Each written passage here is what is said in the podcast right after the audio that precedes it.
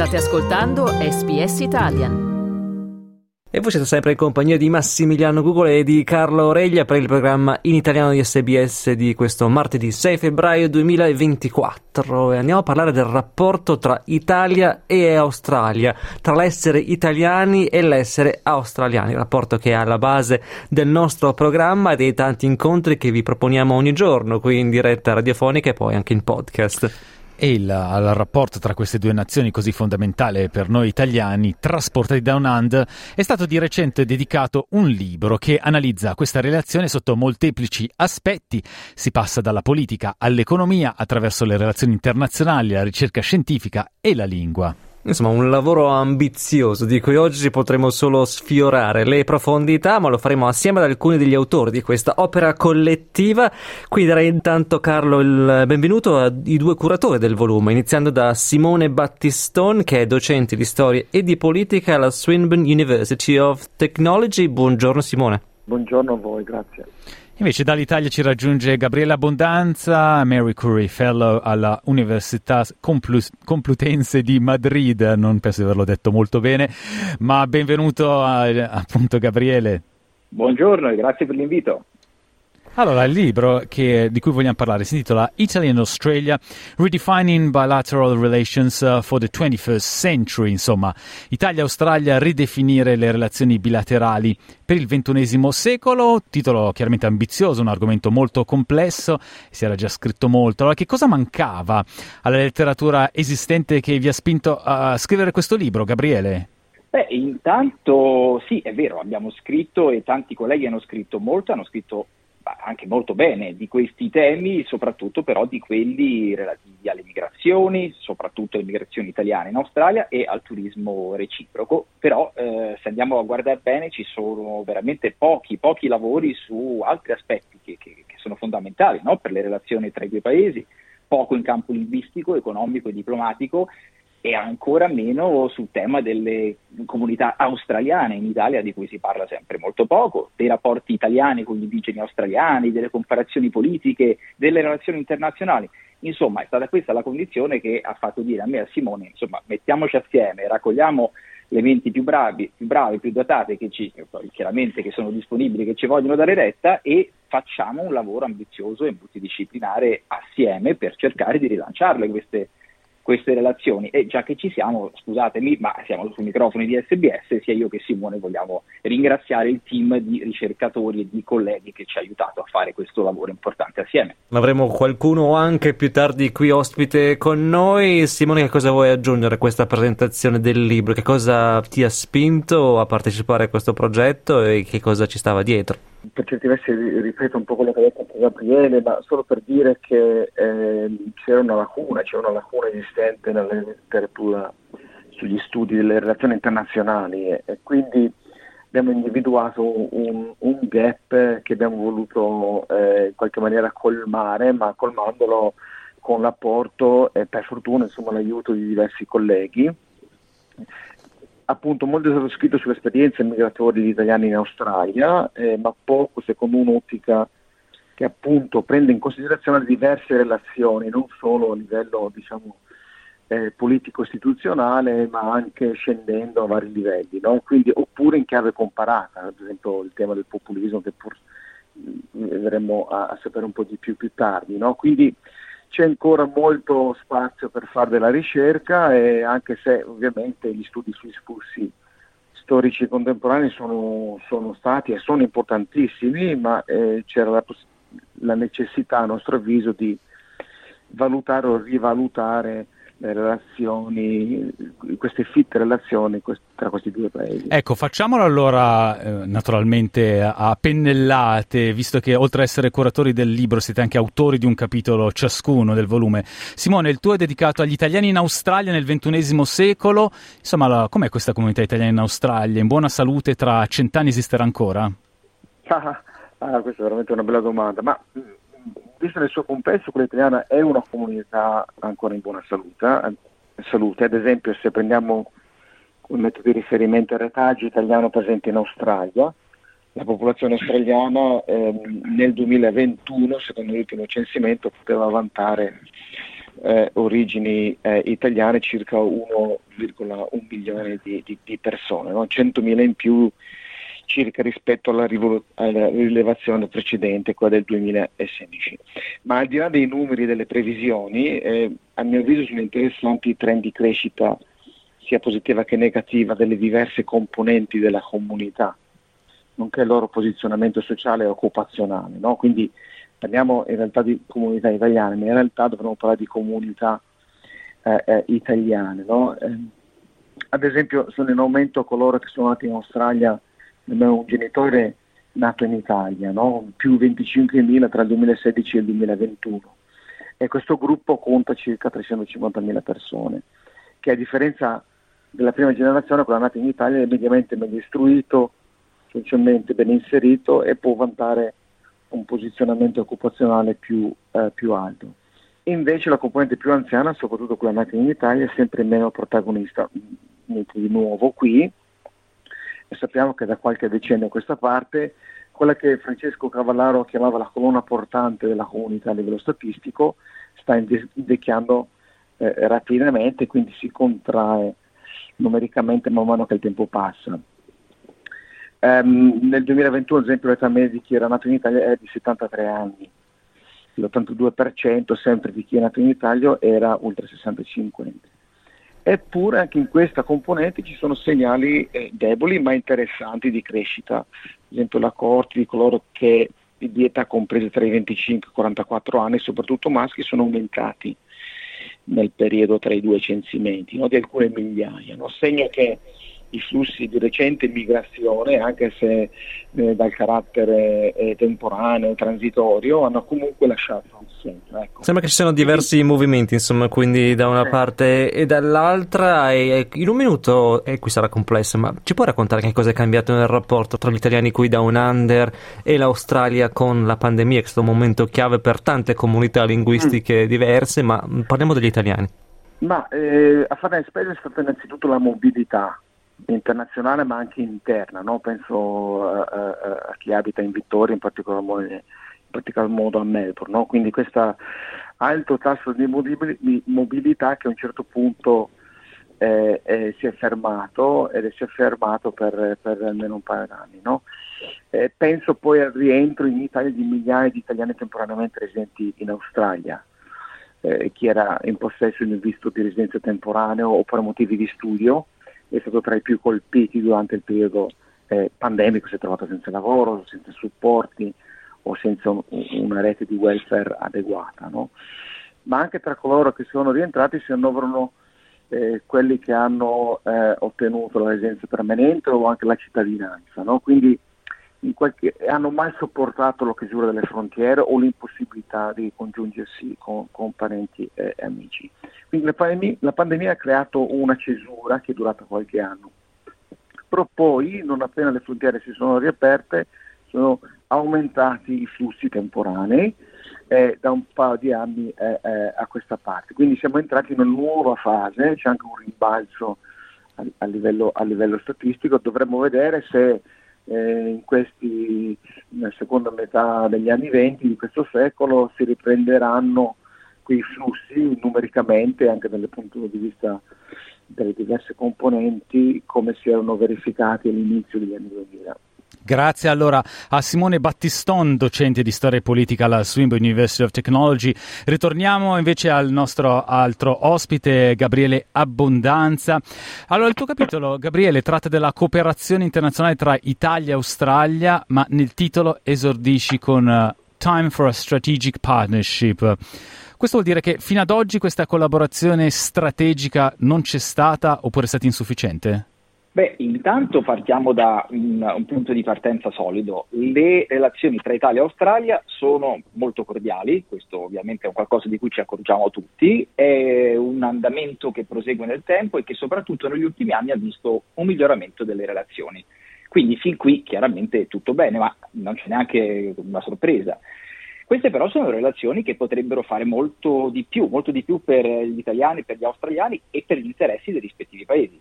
Quindi l'analisi che io ho fatto uh, in questo volume, l'analisi che ho fatto apposta per questo volume, inserisce già nel titolo le parole strategic partnership quindi partenariato strategico, perché è quello che a mio avviso manca in questo momento e che se fosse presente aiuterebbe a rafforzare i rapporti per gli anni a venire, per il futuro, che insomma fa parte anche del titolo del, del libro che abbiamo voluto dare. Quindi nello specifico, andando appunto a vedere i nuts and bolts, eh, la ricerca alla fine riscontra benefici che si otterrebbero in cinque aree, quelle che io ho delineato, e queste aree sono il raggiungimento degli obiettivi internazionali che i due paesi già di per sé perseguono, indipendentemente eh, un aumento delle capacità difensive di, di entrambi i paesi, eh, nell'aumento del commercio bilaterale tra Italia e Australia, un commercio importante che però stenta a decollare rispetto ai valori di, per dire, una dozzina di anni fa. Uh, nella cooperazione scientifica, ruolo importantissimo di entrambi i paesi, campo importantissimo, abbiamo un capitolo dedicato unicamente a questo, e poi infine nei rapporti tra le due popolazioni, quindi tra gli italiani e tra gli australiani.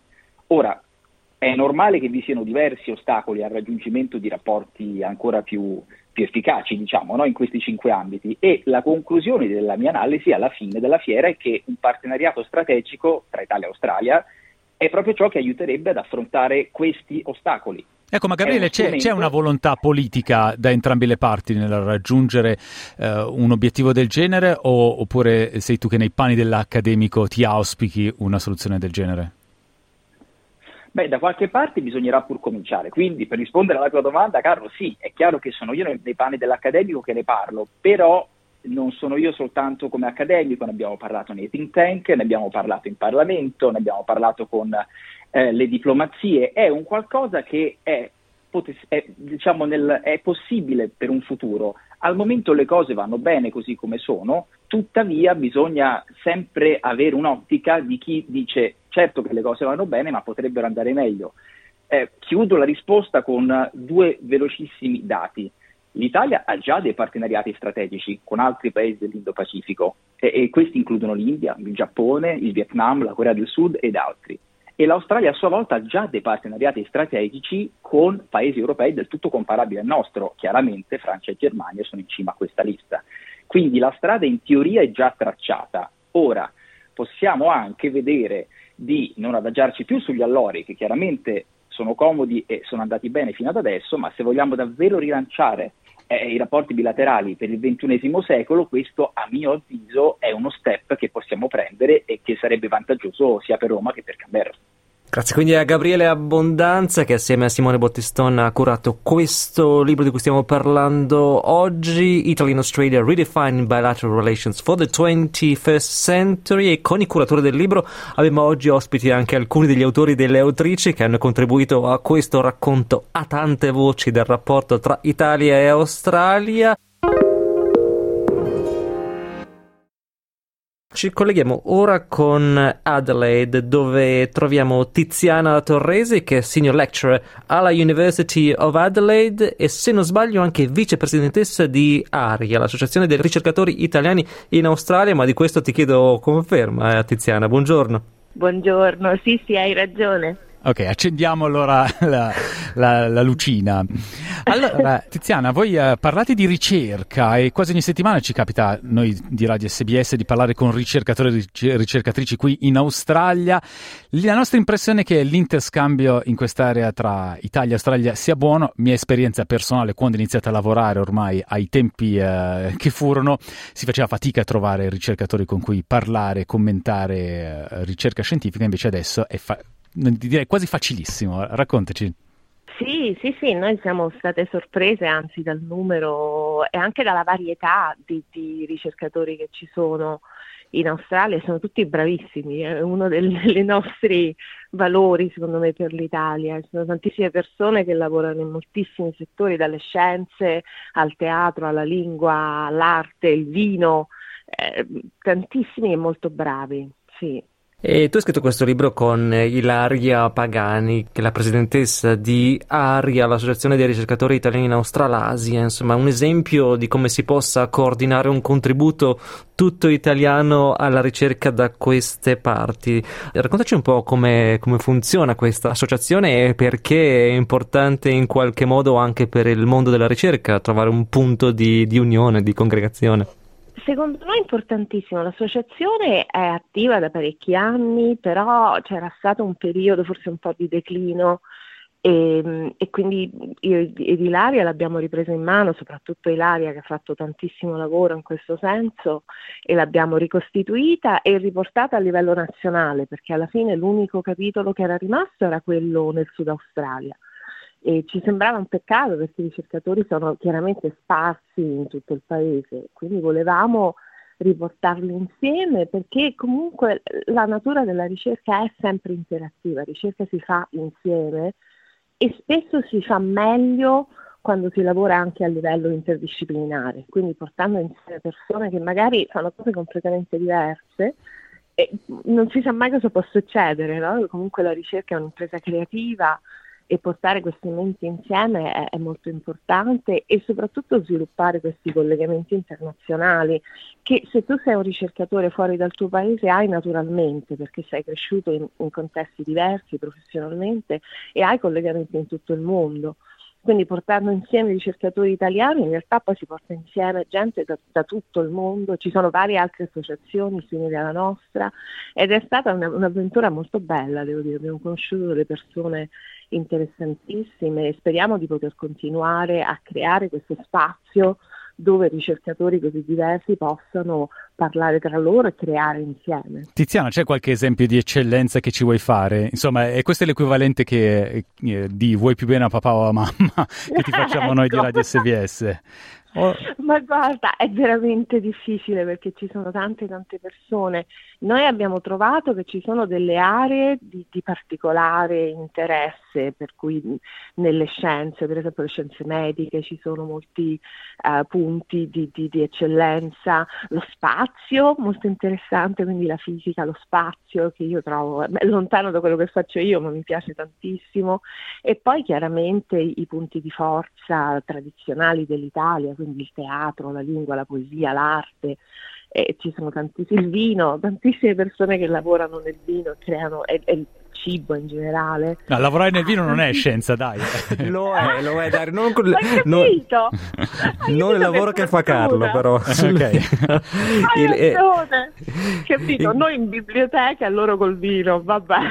Che vita, che vita. In conclusione, Tiziana, soltanto una battuta per dirci magari in quale aree si potrebbe fare meglio invece, secondo te, in questo rapporto sulla ricerca tra Italia e Australia.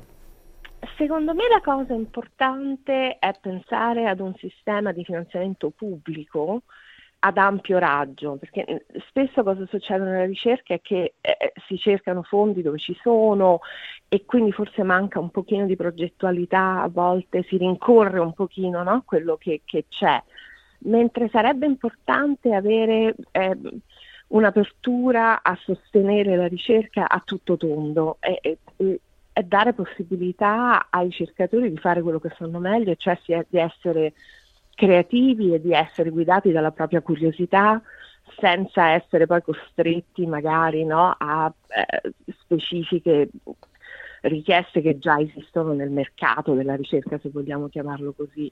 E poi forse anche un po' più di attenzione proprio alle relazioni tra i paesi, quindi cercare di costruire dei ponti istituzionali che facilitino ai ricercatori la possibilità di interagire, di scambiarsi opinioni, di, di, lavorare insieme e questo deve essere fatto dagli Stati, secondo me. Questo, questo spazio istituzionale può essere creato solo dagli Stati, col sostegno delle organizzazioni ovviamente che nel nostro piccolo è quello che cerchiamo di fare noi. Allora, grazie a Tiziana Torresi, signor lecturer alla University of Adelaide e vicepresidentessa di Aria, grazie per essere stata con noi questa mattina.